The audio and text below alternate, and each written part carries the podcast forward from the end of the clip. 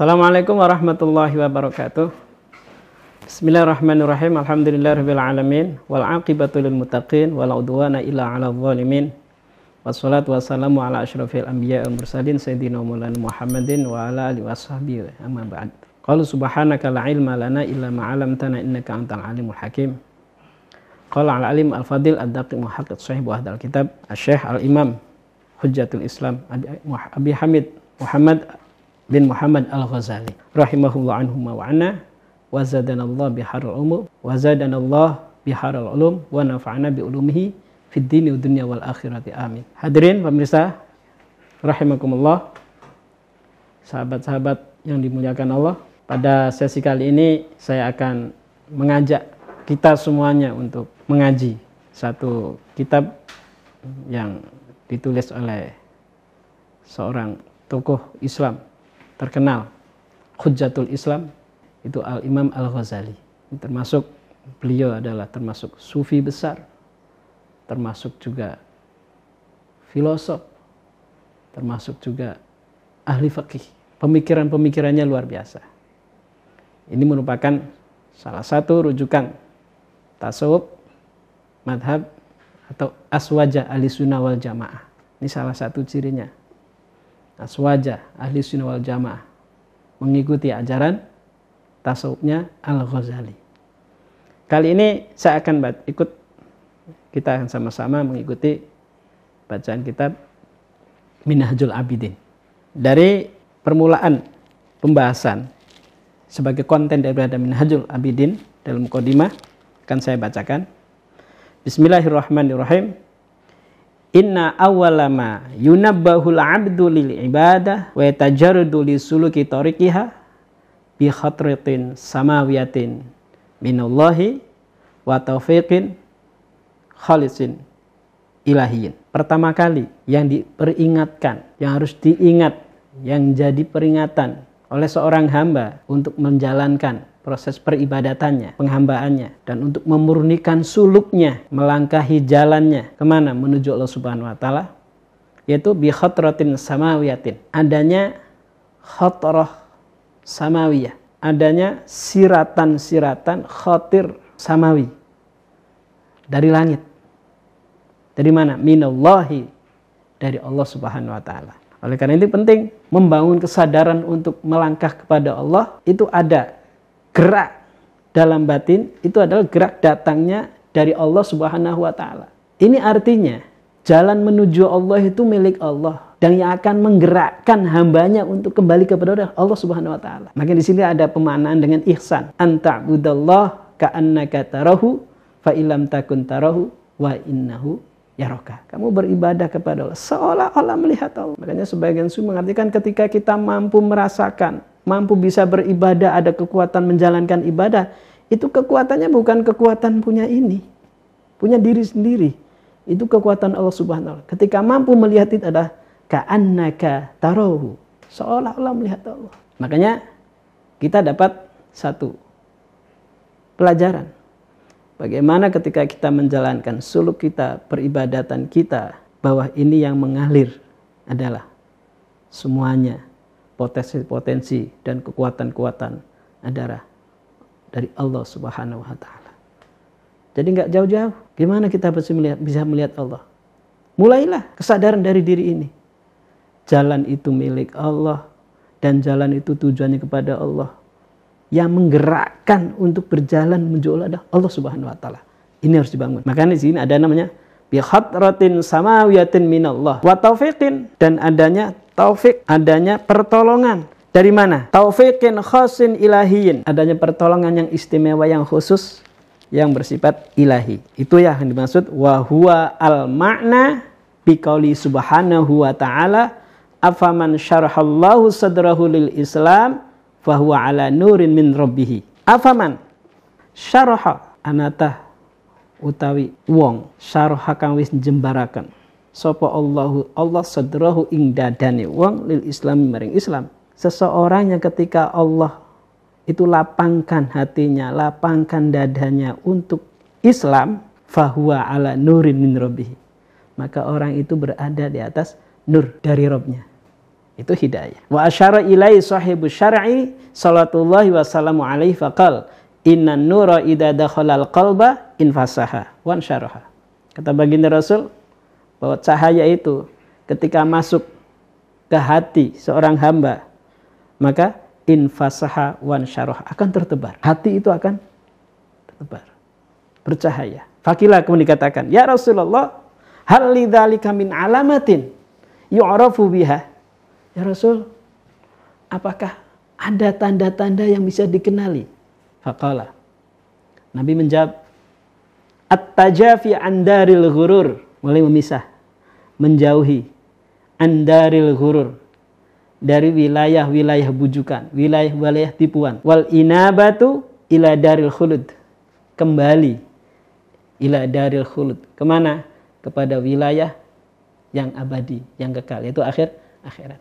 Jadi tandanya kata baginda Rasul, tanda-tanda cahaya itu yang masuk dalam hati, mulai seorang hamba itu akan mulai mengurangi, mengurangi, mengurangi keterikatannya terhadap dunia, dunia dan mulai membangun kembalinya dia kepada Allah Subhanahu wa taala. Inabah ketika dibahas tentang bab tobat bandingkan ada tobat ada inabah, ada perbedaan. Kata tobat itu diartikan kembali.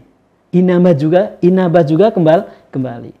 Taubat kembali daripada pengingkaran atau penyimpangan atau ketidaktaatan menuju kepada ketaatan. Itu namanya taubat. Kalau inabah kembali dari makhluk kepada Allah. Nah, ini inabah. Jadi lebih intens lagi inabah dibanding daripada tobat. Wal isti'dad lil mauti qabla nuzulil maut. Nah, kata baginda Rasul, tanda-tanda yang kedua itu mempersiapkan diri untuk kematian sebelum datangnya mati. Sebelum datangnya kematian. Itu yang digambarkan tanda-tandanya cahaya yang sudah tersebar masuk dalam hati seorang hamba. Membangkitkan. Itu kaitannya dengan bahwa jalan mulai terbangun, kesadar mulai terbangun pada seorang hamba. Fa'idha khutira bi qalbil abdi awala kulli syai'in maka ketika dalam hati seorang hamba terdetak ya, di permulaan segala terdetak apa?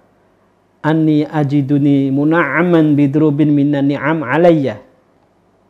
Ketika dalam diri itu, dalam hati terdetak bahwa aku menemukan bahwa aku ini diri ini mendapatkan anugerah kenikmatan dengan bermacam-macam nikmat kepada diriku. Ketika muncul seperti ini. Contohnya kal hayati seperti kehidupan wal kudrati wal akli wal nutki punya kekuatan, akal, bisa berbicara secara logis. Ya. Dan wasail ma'ani asyarifah. Dan banyak lagi makna-makna yang mulia. Ma'aya, ma'ama yang syarifu ani min durubil madari wal afat. Disertai juga hal-hal yang terjadi. Apa? Terhindarkan dari diriku. Hal-hal yang membahayakan diriku wa an wa inna li hadhihi ni'ami mun'iman yutalibuni bisyukrihi wa khidmatihi dan sadar ditemukan juga bahwa dengan kenikmatan ini yang ada dalam diri ini pasti ada yang menganugerahkannya dan memerintahkan menuntut kepada diriku untuk mensyukuri nikmat tersebut. Nah, ini salah satu misal yang terjadi dalam diri kesadaran seperti ini. Fa in ghafaltu an dzalika fayuzilu an nikmatahu. Sehingga kalau aku ini lalai untuk mensyukurinya, maka nikmat itu akan hilang dari diriku. Wa yudhiquni ba'sahu wa niqamatahu. Dan aku akan merasakan apa yang menjadi ancaman-ancaman Allah Subhanahu wa taala. Dan sadar juga waqad ba'atha ilayya rasulan ayyadahu bil mu'jizati al khariqati lil 'adati al kharijah an makduril bashar. Dan juga menyadari dalam dirinya itu bahwa pada dirinya di datang diutus. Bahwa dirinya mengakui ada seorang utusan yaitu Rasulullah Muhammad SAW yang diberikan mukjizat yang luar biasa yang tidak sama dengan kebiasaan orang-orang biasa. Dan juga muncul ditemukan wa akhbaroni bi anna li rabban jalla dzikruhu qadiran aliman hayyan muridan mutakaliman dan sudah muncul juga anugerah yang tadi bawa dalam dirinya sadar bahwa dirinya memiliki Rob, memiliki Tuhan yang agung. Disebutkannya sangat agung. Maha kuasa, maha mengetahui, maha hidup, maha menghendaki, dan senantiasa berkalam, berbicara. Terus wayak muru wayanha, Tuhan yang memberikan perintah wayanha dan memberikan larang larangan. Qadiron ala ayu akiba in asabtuhu. Dan Tuhan yang mampu akan mengadab, akan memberikan ikob sanksi kepada diriku ketika aku berbuat durhak, durhaka. Wa yuthibu in atu'atuhu. Dan Tuhan yang akan memberikan balasan pahala jika aku bertaat kepadanya. Aliman bi asrori Tuhan yang senantiasa mengetahui rahasia-rahasiaku. Wa taliju fi afkari, apa yang bergerak, apa yang berdetik di dalam pikiran-pikiranku. Wa qad wa'ada wa wa'ada dan telah memberikan janji dan memberikan ancaman. Wa amaru bil tizami dan menetapkan, memerintahkan untuk menetapi qawanin asy-syar'i. Aturan-aturan syariat. Nah, fayaqa'u fi qalbihi annahu mumkinun. Sehingga terjadilah datang dalam hatinya annahu mumkinun. Wah, itu mungkin. Kenapa? Idla istihalata lidzalika fil akli bi awal badiha. Fayakhafu ala nafsi inda dzalik wa yafza'u fahada kharitul fajah. Nah, ini merupakan yang namanya inspirasi-inspirasi yang terjadi seperti ini, khotir yang seperti ini, yang pada akhirnya menjadikan dirinya itu memiliki rasa takut kepada Allah Subhanahu wa taala. Sehingga fahada khatirul faja'i. Ini namanya khatir yang menakut. Yang mengingatkan hamba untuk apa? senantiasa mengingatkan hamba wayul zimuhu al hujah dan menetapkan dirinya untuk berhujah. Kemudian fahadhihi awalu akobatin. Wa yuz'ijuhu ila nadhari wal istidlal. Dengan ada khotir yang dirinya tadi takut ya. Kemudian menggerakkan dirinya untuk mengangan-angan dan mencari menggali dalil. Fayah taju al abdu indaleka maka kemudian bergeraklah seorang hamba ketika terjadi seperti itu. Wayak laku wayang duru fitorakil khalas wa khusulil aman kemudian bergerak ya. Melakukan perhatian di dalam jalan yang bersih yang ikhlas. Untuk apa? Wa khusul aman dan mencari keamanan untuk dirinya. Mimma waqa'a fil qalbi dari apa yang terjadi di dalam hatinya. Ausami abiduni bagaimana didengar supaya jangan berbahaya? Cari yang baik. Apa yang datang ke hati? Cari yang baik.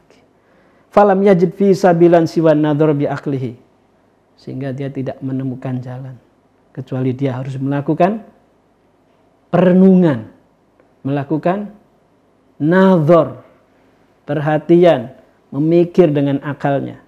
Untuk apa? Fiddala ili wal istidlal. Di dalam menemukan dalil-dalil, menemukan pembimbingnya, dan mencari pembimbing, mencari dalil.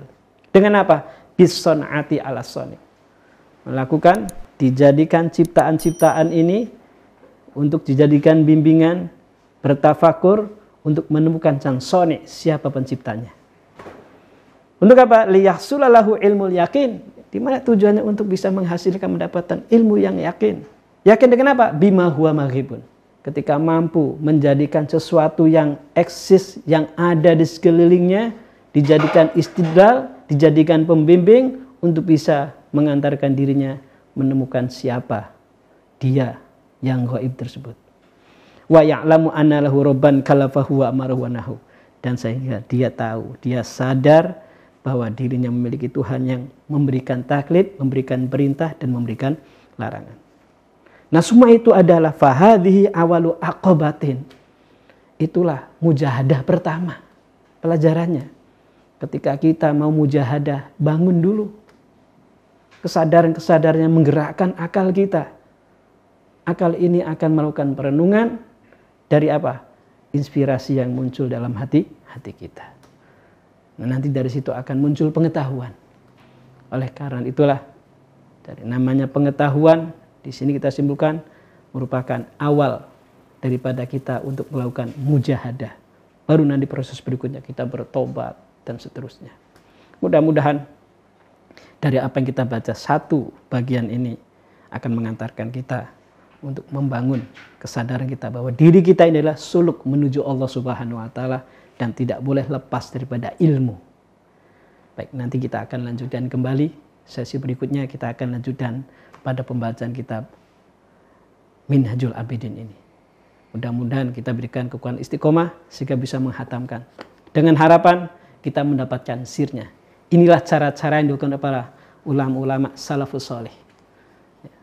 Salah satu cara kita menata ada bersama orang-orang soleh. Mudah-mudahan bermanfaat. Assalamualaikum warahmatullahi wabarakatuh.